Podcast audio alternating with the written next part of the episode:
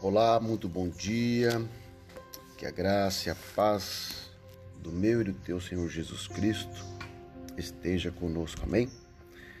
Querido e querida irmã, eu oro para que todos estejam bem e que o Senhor venha abençoar em todas as áreas das nossas vidas. Querido, hoje a palavra que eu quero ministrar ao meu e ao teu coração está em Efésios, capítulo 1, versículo 13. Selados no Espírito.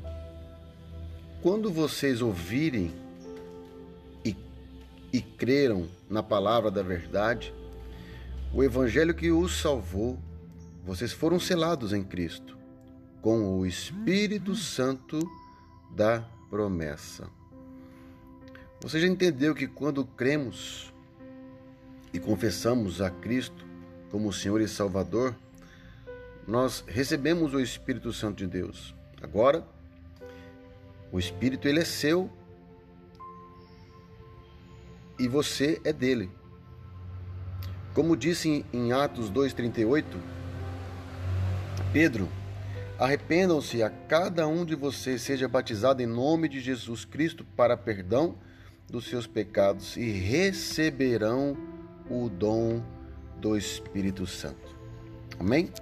Na mensagem anterior eu falei sobre isso para que nós possamos descobrir quais são os dons para as nossas vidas. Amém? Peça em oração e você receberá o dom de Deus.